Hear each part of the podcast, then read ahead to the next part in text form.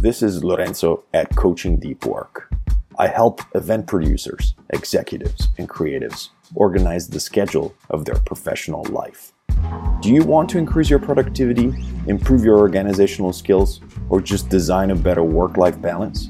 Contact me at coachingdeepwork at gmail.com for a free 30 minute consultation.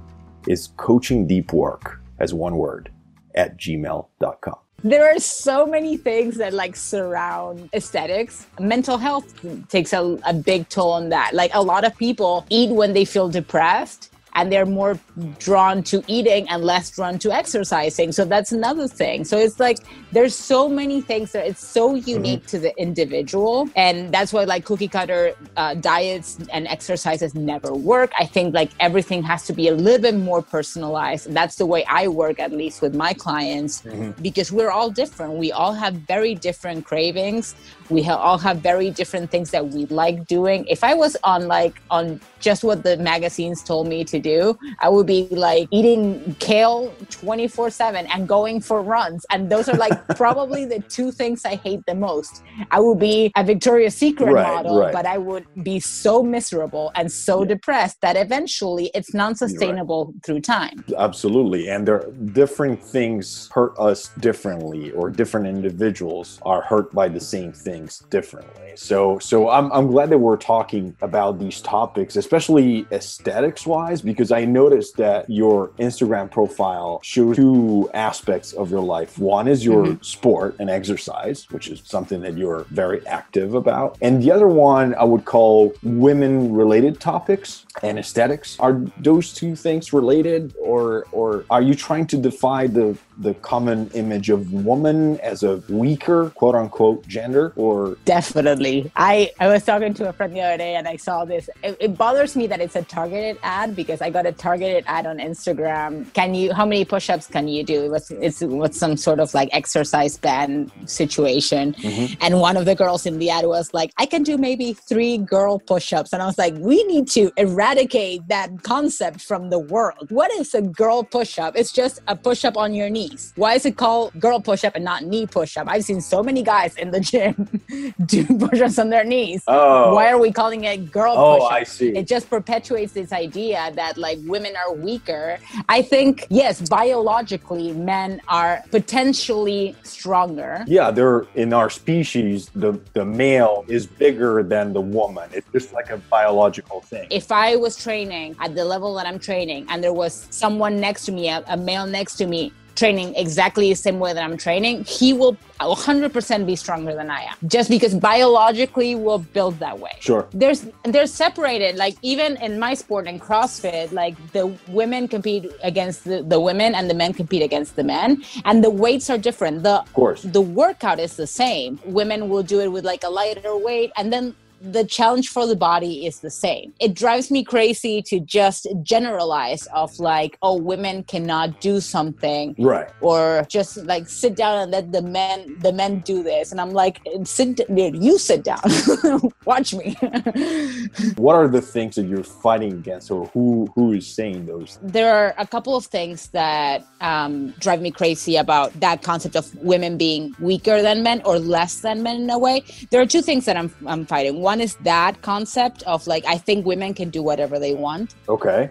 Is that a, a thing that women tell themselves? I think it's something that's been very, very ingrained in society and that it's something that we as women have believed for many, many years. Yeah which is not true. Absolutely. And I think that even now, like even, and I'm talking this from myself and my own experience, even now that I understand that there are moments when I feel like the weaker sex just because I fall back into those patterns that I grew up with. Mm-hmm. Like the society telling me something that is not really the way I feel or the way that I believe things are. So it's, it's recognizing what is the reality and what is what I'm being being told to. And I think you're doing a good, a good job in kind of like surprising people with what you're doing and defying those uh, stereotypes. I remember that when we, the only time we were, we met in person, we were helping a friend move and you, you took a, like a table and lifted over your head and walk up the stairs and we all looked at each other okay so it's it was like sort of like a you know superpower, but very much in disguise. I like telling. I like. I have a lot of kid clients. I have a lot of teenager girls that are my clients, and I like encouraging them to push themselves to just do stuff that challenge them to be as good or better than the boys. Mm-hmm. Like, don't never tell like people around you that you cannot do something just because of your gender. I think that's something that we need to take out of this world in general. And the other thing that I fight against and, in through social media and through my coaching with my clients and through my theater work is the idea that women have to be encapsulated in either strong or feminine. Oh. Interesting. That's another thing that has been like ingrained in society for a long, long time of like, if you are a strong woman, if you play sports, if your arms look muscular, if you look bigger than what the social construct of what a woman should look like, therefore you're masculine. Right they put you in with the boys, and therefore you cannot be feminine and you cannot be sensual or you cannot be sexy. And I think like that's something that we also have to eradicate. Maybe it comes from like my growing up in Argentina where the looks of the women around me were always very different from what I looked like. I mm-hmm. Didn't really have a lot of like female reference of athletes that looked the way that I did. It wasn't until like I started looking at international sure. sports and even until I moved into the US that I saw people like Serena Williams or Ronda Rousey, who are like yeah. huge, muscular women, super powerful and sexy as hell. And I'm like, okay, we can be both. That's good. who That's, knew? Yeah, who knew? well, that this is a very good way to finish our podcast, and we have a fun little treat, which is what is the word that you would like to be erased in the vocabulary? besides girl push-ups?